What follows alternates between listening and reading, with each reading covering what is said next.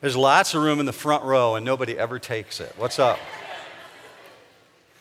if you're new to New Hope, welcome. Really glad that you're here. And uh, if you're watching on live stream or on YouTube, thanks for joining us online. We're glad that you're a part of the worship this morning. A couple things I want to let you know about before we jump into our, our Roman study this morning. Um, if you haven't been here in the last couple weeks and maybe you didn't receive one of the mailers, you wouldn't know that New Hope is going to four services in two weeks. All right. So um, four weeks or two weeks from now, there'll be a service at 8:15 in the morning, and 9:45 in the morning, and 11:30 in the morning, and then Saturday night stays the same. It's still at six o'clock. And so the reason we're doing that is to make more space for people who are not here yet, people who keep coming to the church every week, and God's just blessing and expanding.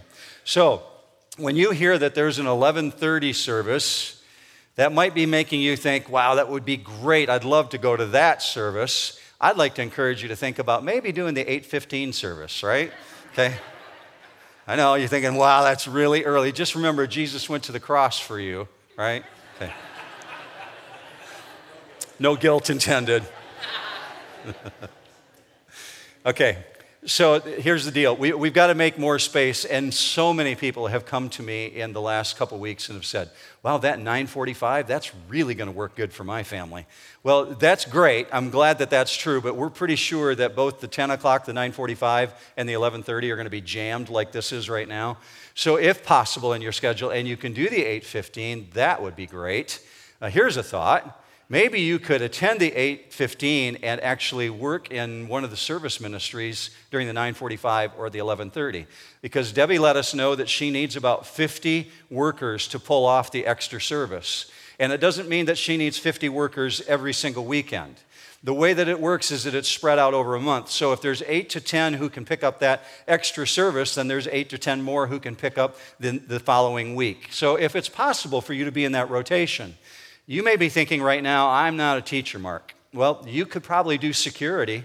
You could probably do computer registration. You might be able to be a hall monitor, or maybe you could be an assistant in a classroom. There's a lot of ways to consider it. Ray also put together this little pamphlet. It's in the back of the auditorium. You can get it later today. And it simply says serving opportunities on the top of it. Pick one of those up, and you can find ways that you can plug in here at the church. And here's the last thing before we jump into Romans. Um, on Wednesday, September 13th, I'm going to begin teaching this session. It's called Experiencing God. So, Wednesday nights at 7 o'clock.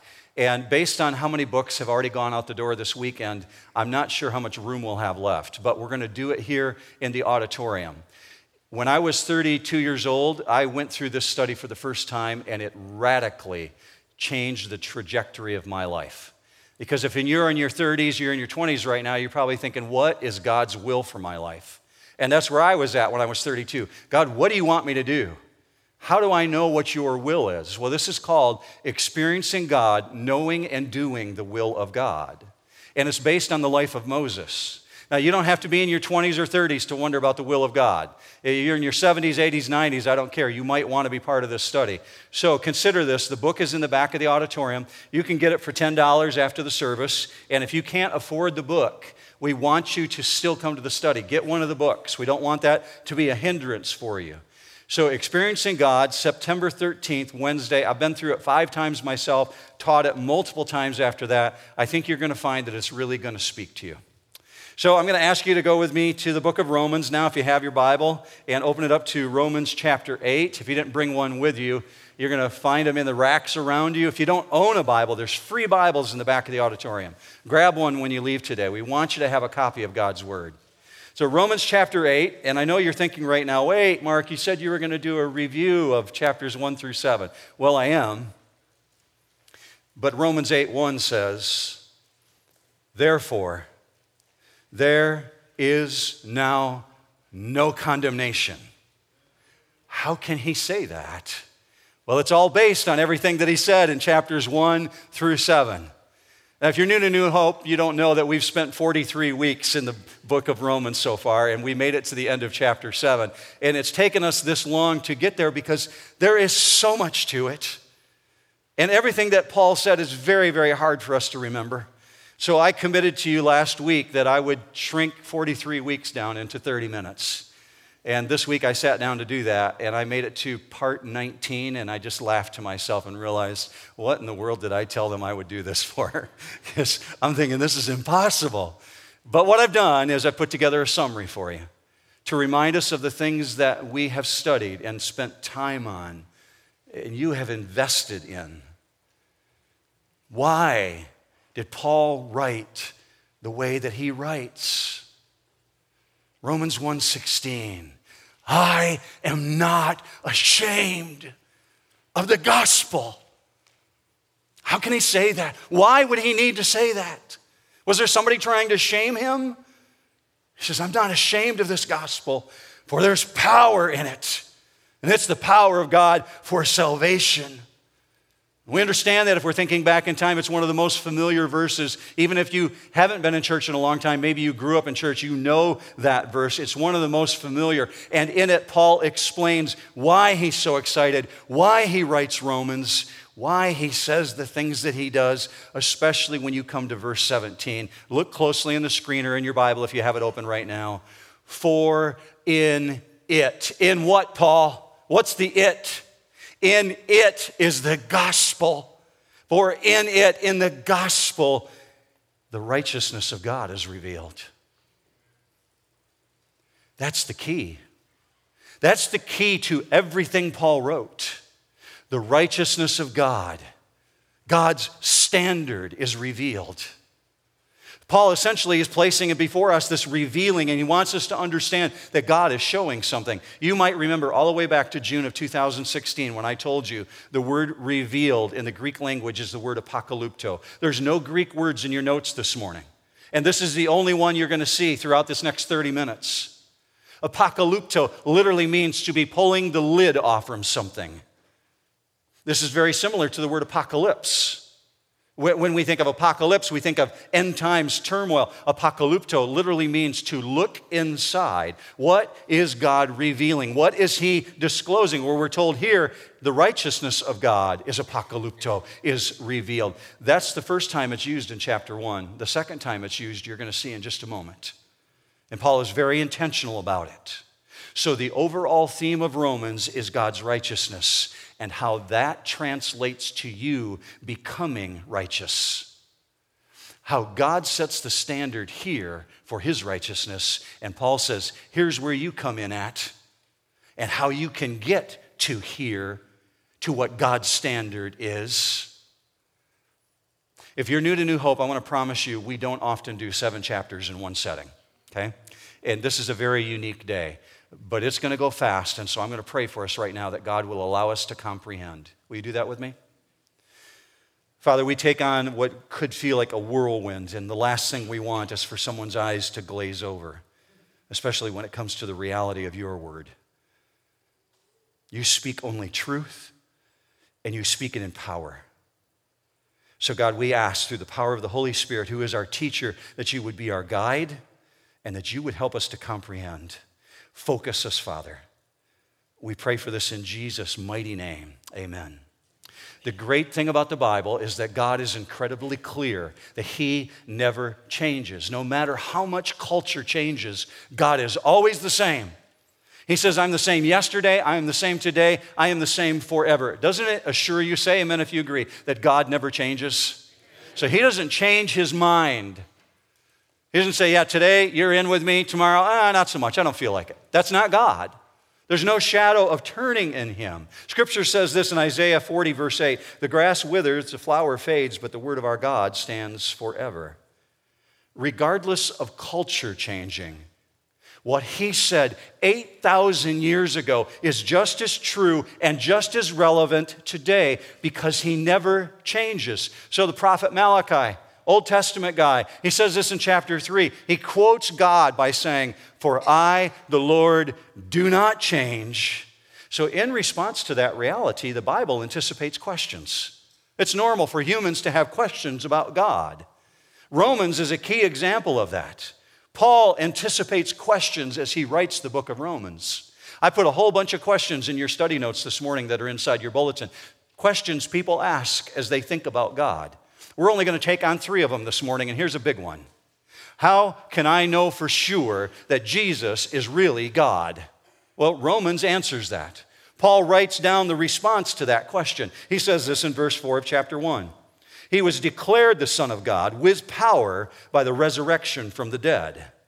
If he cannot be declared, if he is not God, why be here at all this morning? Some of you are really good golfers. You could be out on the course this morning. Some of you love to fish or go to the beach or go shopping. You don't need to be here. If he's not God, why be here? So, verse 4 says, He's declared the Son of God with power by something very specific, something not normal, something catastrophic happened. God the Son, becoming Jesus the man, dies? How is that possible? Paul says something not normal happened, and something in response to that, even more abnormal, happened. The most conclusive evidence of Jesus' position as God is the resurrection. And that is the essence of being a believer.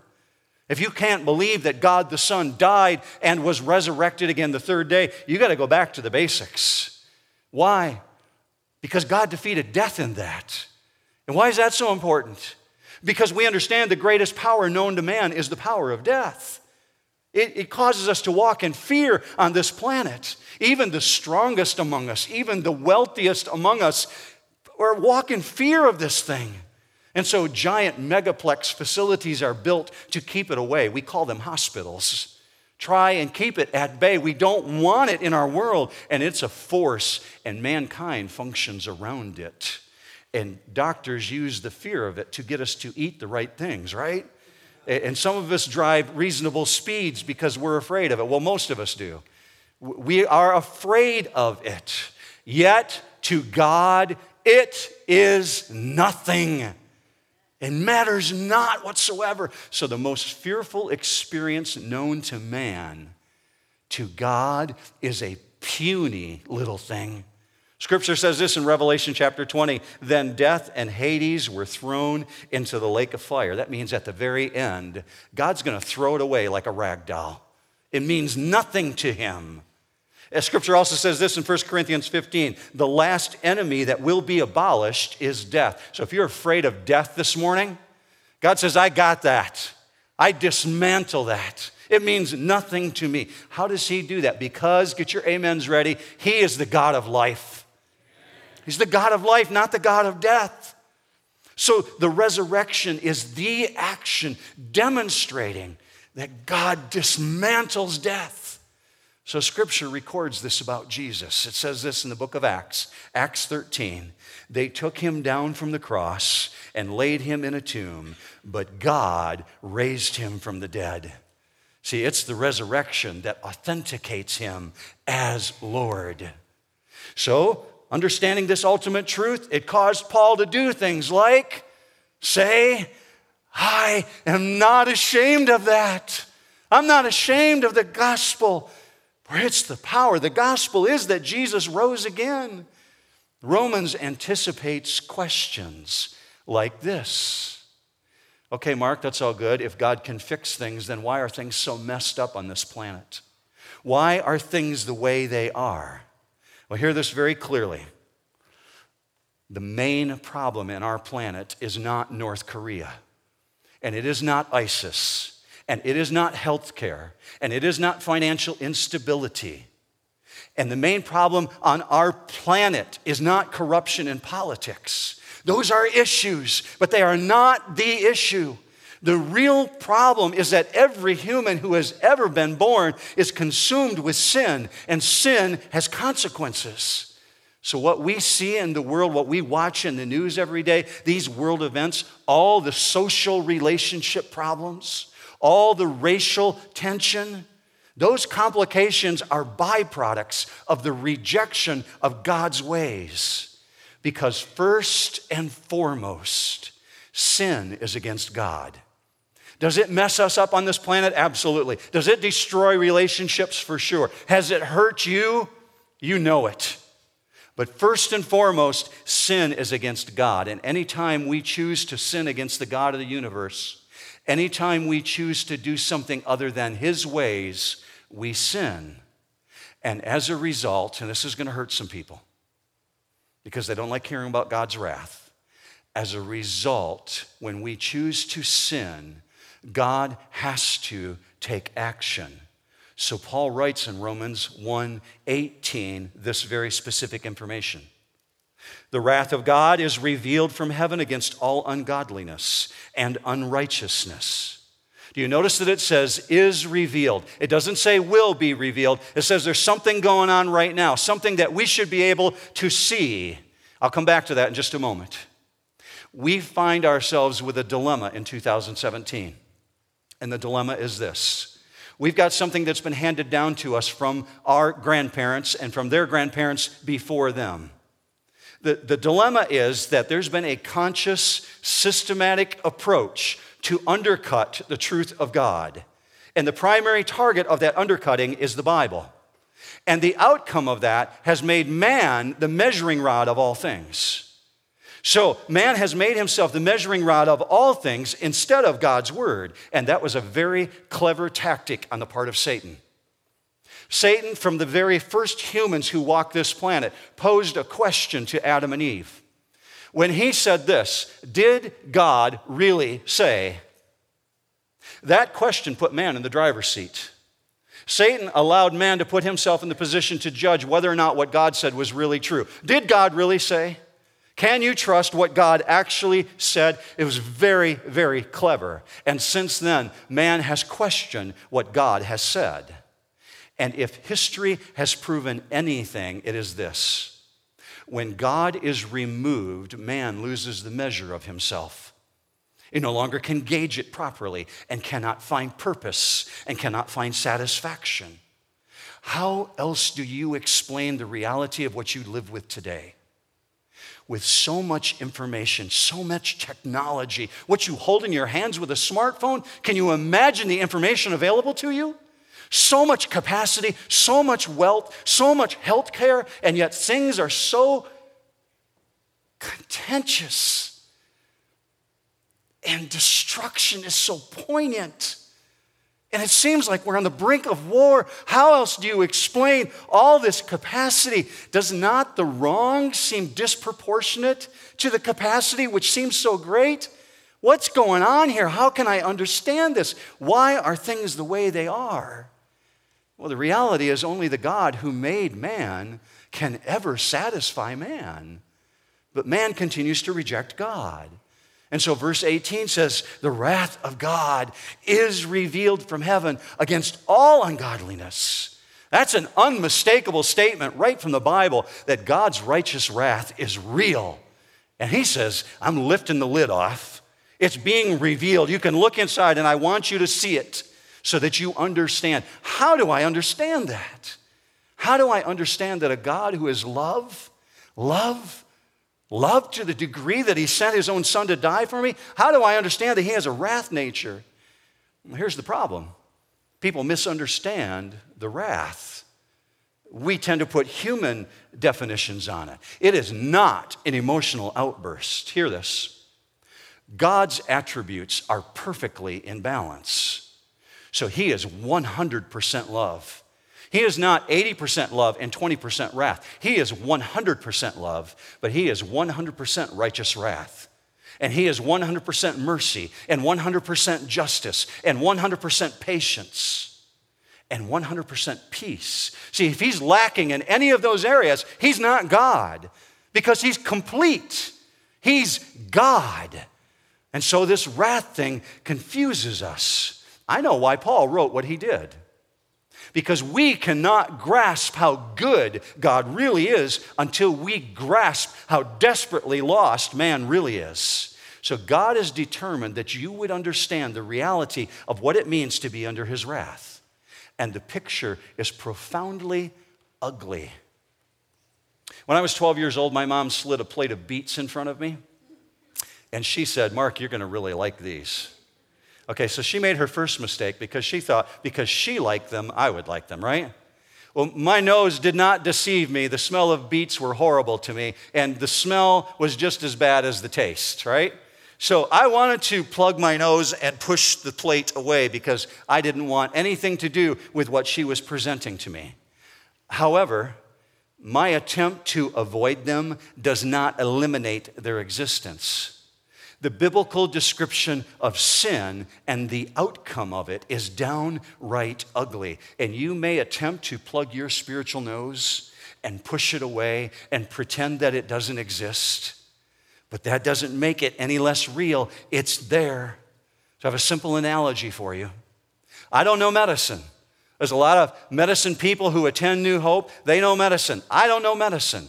But what I do know about disease is that in order for a cure to be effective, a disease has to be identified. And that's exactly what's going on in the book of Romans. The Bible reveals it, it diagnoses it, it says there's a terminal issue here. So, check out this definition on the screen. It's in your notes as well. Sin is any action or attitude contrary to the rule of God. So, with the exception of Jesus Christ, every person who has ever been born, ever lived on this planet, has been condemned because of sin, because of Adam and Eve. Because when they fell, they passed it on to all of humanity, and we all have it. It infests our world. For 1 John 1:18 says, "If we say that we have no sin, we are deceiving ourselves, and the truth is not in us." So because there is sin, there's wrath. And wrath is God's reaction to sin. So check the definition for wrath on the screen. Wrath is God being active. God is actively opposed to anything that's opposed to Him. Now, check yourself on this.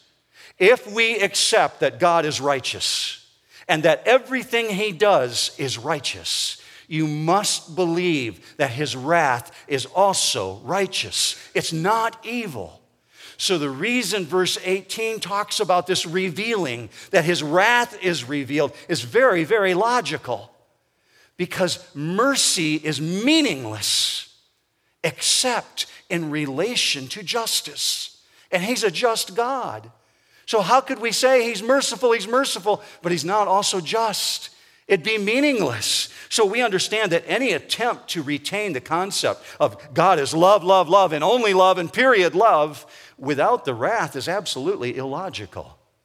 If you didn't catch that, hear it this way Jesus is necessary because there is a wrath of God. Apart from all humanity being under God's wrath, Jesus died for nothing. God so loved the world that he reveals what's going on. His active opposition to sin, he's actively opposed to it. So Romans anticipates questions. Okay, Mark, I get those first two parts. The Bible confirms that Jesus is God. It confirms that there is a wrath of God. What evidence is there? I want you to go with me back to verse 18 again, because this is all part of the key. For the wrath of God, it says literally in those five words, it's His. That means it's unlike anything you and I know on this planet. We have never experienced it except if we have spiritual eyes, we can see it. What evidence is there of this, Mark? God is always righteous. We've just said that. He's always righteous. He never loses control. That means when you think of wrath, you can't think of a human who has become completely unhinged. God is not in heaven kicking the drywall. He's not sending the cat across the room or knocking over the trash cans. He's not slamming doors. That's an emotional outburst. That's a human attribute. That is not the God of the Bible. He does not rage. So scripture says this in verse 18 this wrath of God, it is revealed. And more accurately, if you're reading it in the Greek language, it would say it is being revealed, meaning it's constant. There's something going on, it's visible to us. How do I know this? I'll give you three examples. The first time we ever see the wrath of God on this planet is recorded in history in the book of Genesis, chapter 3. Satan shows up and begins talking to our great ancestors, Adam and Eve. Did God really say? They chose to believe Satan's words over God's words. And the wrath of God was poured out upon them because he said to them, In the moment that you disobey me and take what you want instead of what I said, you will surely die. And they did. In that moment, they spiritually died, instantly separated from God, previously walking with God in the garden of the cool of the day, no longer from that moment forward. Relationship with God gone, physically died. At the end of their life, they knew physical death and they knew spiritual death. So that's the first evidence of God's wrath being poured out death. And we live with it every single day. And death is no respecter of love, it doesn't care. It rages against us because it's part of wrath. The second evidence of wrath is what God has done to creation.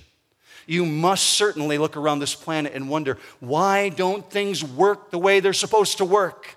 Why are there thorns and thistles? Why do I get flat tires? Why do things decay? Because of Romans chapter 8, verse 20, the creation was subjected to futility, not willingly, but because of him who subjected it. And that him, by the way, is God. God subjected it in hopes that man, out of desperation, would turn their attention back to him. That we would say, Why are things like this? Why is there so much tension here? That man would turn back towards God. That's the second evidence of God's wrath. And here's the third one. And this one you live with every day man's hostility towards fellow man. Why are relationships broken the way they're broken? Well, it originates with being hostile towards God. Relationship to fellow man is wrong because relationship to God is wrong. So mankind treats mankind the way they do because they treat God the way they do. So God says, There's evidence. I'm revealing this. Death, decay, broken relationships, it's all pointing to destruction, and we're all caught up in it, every single one of us. And that's why Paul can write in verse 23 of chapter 3 We've all sinned. We have all come short of the glory of God. We don't measure up to that high standard. Now, obviously, some of us are morally way better than others. But even the most moral person among us sitting in this auditorium this morning is far short of God's perfect righteousness. Now, I know this is not a newsflash to you. I know that you live with this every single day. And deep down inside, even if you're not admitting it to even your best friend, deep down, every single one of us know there's a problem. Something is very wrong. And no matter how often we tell ourselves we're good, I'm good, look at that good thing I did, we cannot help but thinking, saying, and doing the wrong things. You guys think I've taken a long time to get through the book of Romans. Dr. Donald Barnhouse took his church through it. First Presbyterian Church of Philadelphia back in the 1950s. Actually, he started it in 1944. He finished it in 1960, right? And then God killed him. Really? He died in 1960. But, but before he did, no, he, he did a complete, thorough, comprehensive job. Dr. Donald Grey Barnhouse wrote a book after doing the book of Romans. And he had this great observation after teaching his church for 16 years. Watch his quote on the screen. Man stands before God like a little boy who swears with tears that he has not been anywhere near the jam jar, and who, with an air of outraged innocence, pleads the justice of his position in total ignorance of the fact that a spoonful of the jam has fallen on his white shirt under his chin and is plainly visible to all but himself. That's us, right? God, I'm good. I'm a good guy. You should let me in. And God's looking at you with your white shirt with a big grape stain right here. No, you're not that good. You think you are. You think you measure up to my righteous standard. You don't understand it. And yet, many people believe everything's just going to work out in the end. Everything's just going to be okay because God is too good of a God to send someone to hell. He's a good, good God. And He's love, love, love. So He would never send someone to hell. Well, other than the really bad people. And then they have a mental list of who the really bad people are, right? Like that guy that cut me off in traffic, he's definitely going to hell, right? We have our list and we formulate our list and we have come up with guidelines of who we think is going to make it in and who's not going to make it in. And most greatly misunderstand the righteousness of God. So here's where most people make a severe mistake. They think, I can make myself good with God. And here's the severe error they underestimate the magnitude of the righteousness of a holy God. And you've heard me ask this question throughout the book of Romans How good do you have to be to stand before a holy God? Do you have to be as good as Isaiah or Elijah or Paul? And all those guys fell on their face in horror that they were even in the presence of God. How good do you have to be to stand in the presence of the Holy God? So the secret hope is deep down inside that maybe God will judge by a lower standard than perfect truth. God is always perfect. His evaluations are always perfect. He sees everything. You and I see in tiny little parts. So scripture says this in Hebrews 4:13, there is no creature hidden from his sight, but all things are open and laid bare to the eyes with him with whom we have to do. Pretty simple. It means every single sin ever committed comes before God with no detail missing. I played college baseball, and when I played baseball, my training coaches had what we called um, breath cleansing exercises after a really, really hard workout where they just kind of like kicked us in the can. Um, they would do these cleansing breaths. You've just had a really, really, really hard workout. So here's what I'm going to ask you to do because there's bright light coming.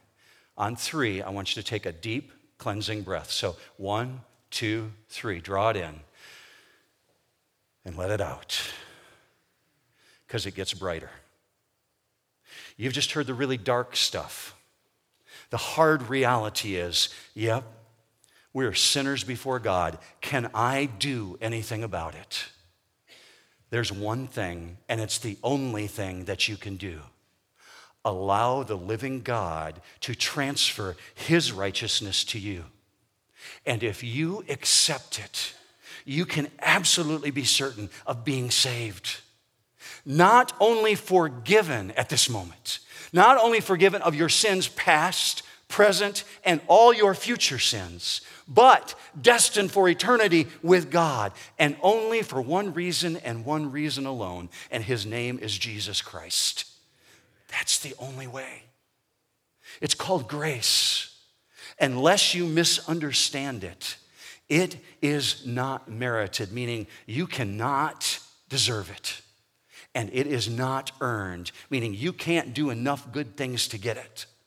And this is so shocking to many people who think maybe they can tip the scales in their favor. But scripture says this very clearly in Ephesians 2 9 grace is the gift of God, and it's not a result of works. Why? Because we would definitely boast in it. That's our human nature.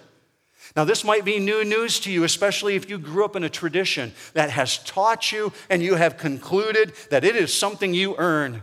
Maybe if you just go to church enough times, maybe if you just say the right words, God's going to let you in one day, and you're thinking in your mind, if you just do enough good things, God might let you in. Hear this, get your amens ready. It is a gift. I'm glad we're all on the same page on that, because that's what God says. You can't earn it. You don't earn a gift. So, hear this. I don't know what your background is, I don't know what your tradition is.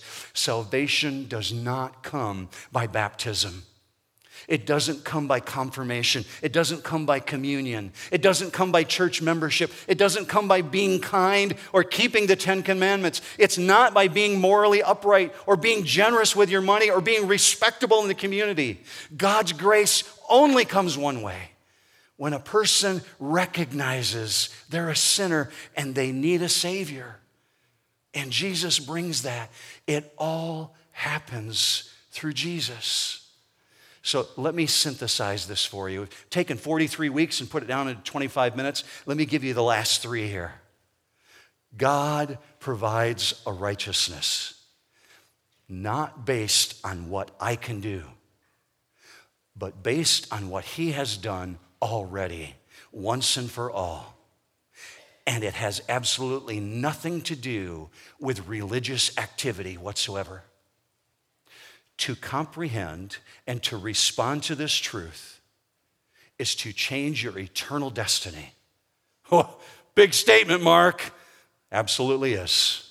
And my prayer and my hope is that you will come to the exact same conclusion because this is absolutely radical. It is so contrary to our human way of thinking. The righteousness of God, His own righteousness, is transferable to you. And it has nothing to do with your performance, it has everything to do with God's provision. And I've come to the conclusion this is perhaps humanity's greatest struggle. It's not North Korea, it's not ISIS, it's not finance. Humanity's most difficult task is to accept that God wants to give his righteousness as a gift. Because with every natural fiber of Mark Kring's being, I want to earn God's favor. And God says, You don't have to do that. So everything Paul writes throughout the entire book of Romans hinges on chapter 3, verse 22, when he says this Even the righteousness of God through faith in Jesus Christ for all those who believe, for there is no distinction.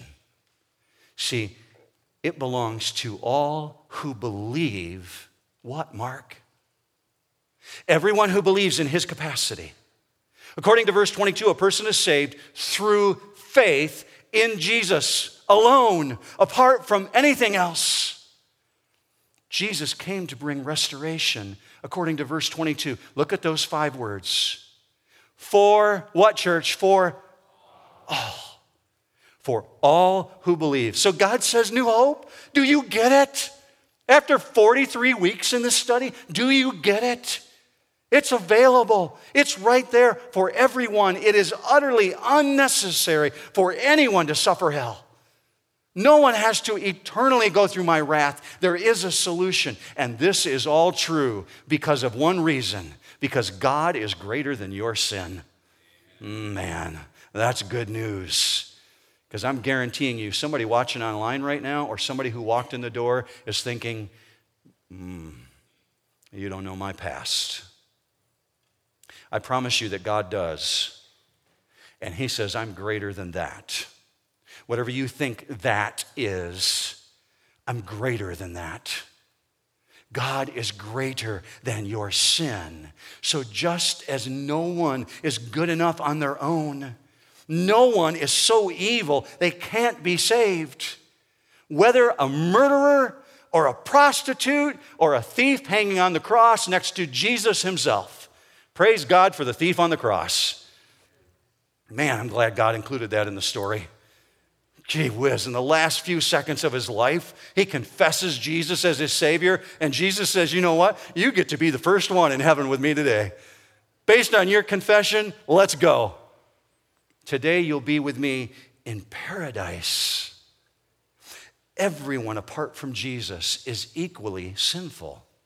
Everyone in Christ is equally righteous. How good is our God? The most amazing event in all of history is that God the Son became Jesus the man and lived an absolutely perfect life. And yet he was crucified on a cross willingly.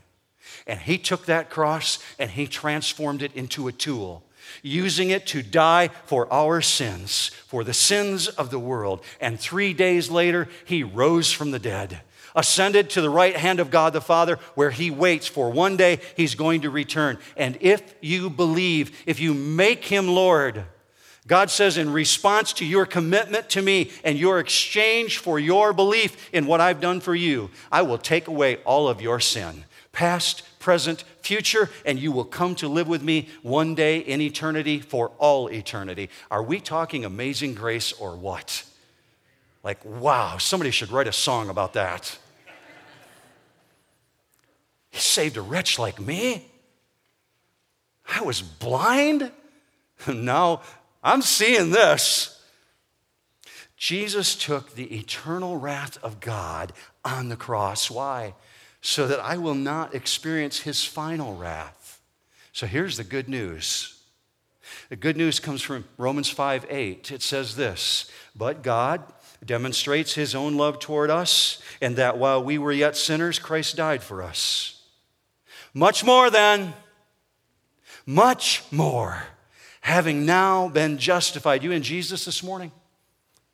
Are you in Jesus? You're justified. If you've been justified by his blood, you shall be saved from the wrath of God, the future wrath, because there's a present wrath. And he does this because he is not willing that even one person would perish. Let me show you on the screen. It doesn't matter how bad they are. Scripture says this in 2 Peter 3 because he is not willing for any to perish, but for all to come to repentance. So, from the dawn of history, man has tried to figure out how do I make myself acceptable to God? Working constantly, trying to come up with solutions. It's true in Buddhism, it's true in Hinduism, it is true in Islam. Individuals in the East and in the West are trying to figure out how do I make myself acceptable? I want to be worthy of God. And we do this instinctively because we know we're not. We know we're not acceptable. You can actually walk out of here today knowing that you are seen by God as being righteous. How is that possible? To stand before God with His righteousness placed on you, transferred to you. Here's where you have to begin. Stay with me, this will take 60 seconds. Watch what Romans shows you. Begin by recognizing Romans 3:23. For all have sinned and come short of the glory of God. We all have it. We know it's there, and there's none of us that are innocent. And there is a consequence, Scripture says. Romans 8, 6 23, for the wages of sin is death. And it's not just physical death, that's a reality, but it's spiritual death. And here's where you took your cleansing breath because the bright light comes in. Romans 5 8. But God, but God demonstrates his love toward us in that while we were yet sinners, Christ died for us. Jesus died to pay the price for your sin. So scripture says this if you will, in response to that, confess with your mouth Jesus is Lord, Romans 10 9, and believe in your heart that God raised him from the dead, you will be saved. That's pretty clear, right? That's God being really evident. Because scripture says this in Romans 10 13 For everyone who calls on the name of the Lord will be saved. That means salvation is available to every single person that you know. Whoever you're hanging out in the coffee shop with, whoever you're playing soccer with, that person that lives next door to you that never goes to church and you wonder what's going on with them and they're wondering, how do I get to know this God? God says it's available to everyone. What are you doing with it, church? Are you telling people about this? Let them know no one has to go under the wrath of God. Therefore, scripture says in Romans 5:1, since we have been justified through faith, we have peace with God. God says, You're good with me because why? Through the Lord Jesus Christ. Through Jesus, our relationship with Him has been restored. We can have peace with God. So, Romans 8 1. Paul says, Therefore, based on everything you spent studying for 43 weeks, New Hope, based on everything I wrote in chapters 1 through 7, therefore, there is now no condemnation for those who are in Christ Jesus. Praise God. Praise God. That means my standing with God is not based on my feelings. It's rather, it's based on who God says I am. So God says He's accepted you. God says He has justified you. God has given you significance because of Jesus. So if you hit a discouragement moment this afternoon, or you got a bad day tomorrow, or things aren't working the way you think they should, and you're wondering, does God really love me? Remind yourself on the basis of your faith, it's Jesus that delivered you, and He has saved you from the wrath of God. Scripture closes this way 1 Thessalonians 1:10 Wait for his son from heaven whom he raised from the dead that is Jesus who rescues us from the wrath to come. Doesn't that make you excited for Romans 8:1? Because God really, he, I mean, like, He teed this up for a home run. That He gave us all of chapters one through seven. I am excited to go into Romans 8 with you. I'm calling it the Great Eight. It's so good that you will leave every day jazzed about the reality of what you have in Jesus. God loves you. And if you haven't dealt with the reality of that issue this morning, I'm going to encourage you to do that. You don't have to raise your hand. You don't have to walk an aisle. You don't have to stand up in church. I'm going to ask you to do this. When you leave here today, if you've never dealt with this issue, on the back table, on the brown table in the very back, I wrote a response, and it simply says, Next steps on it. It's an envelope. You can grab one of those on your way out, take it with you, and read through it yourself. What am I supposed to do with all this information? I'm going to pray for each one of us right now. I'm going to ask you to join me in that, that I can pray for you, that this stuff will resonate with you. Will you join me?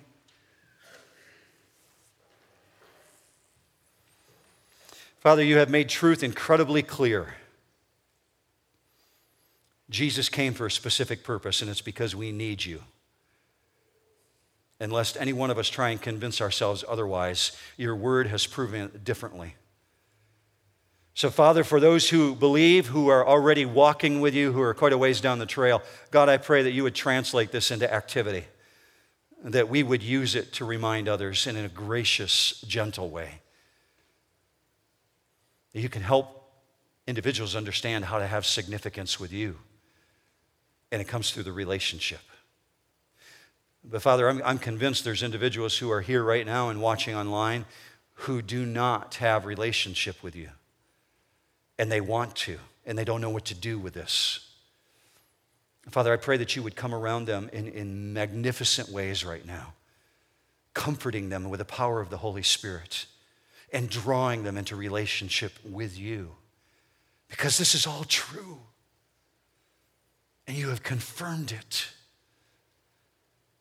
God, we thank you for what you've offered. And we praise you in the matchless name of Jesus, our Savior. And all God's people said, Amen. Have a great week, New Hope.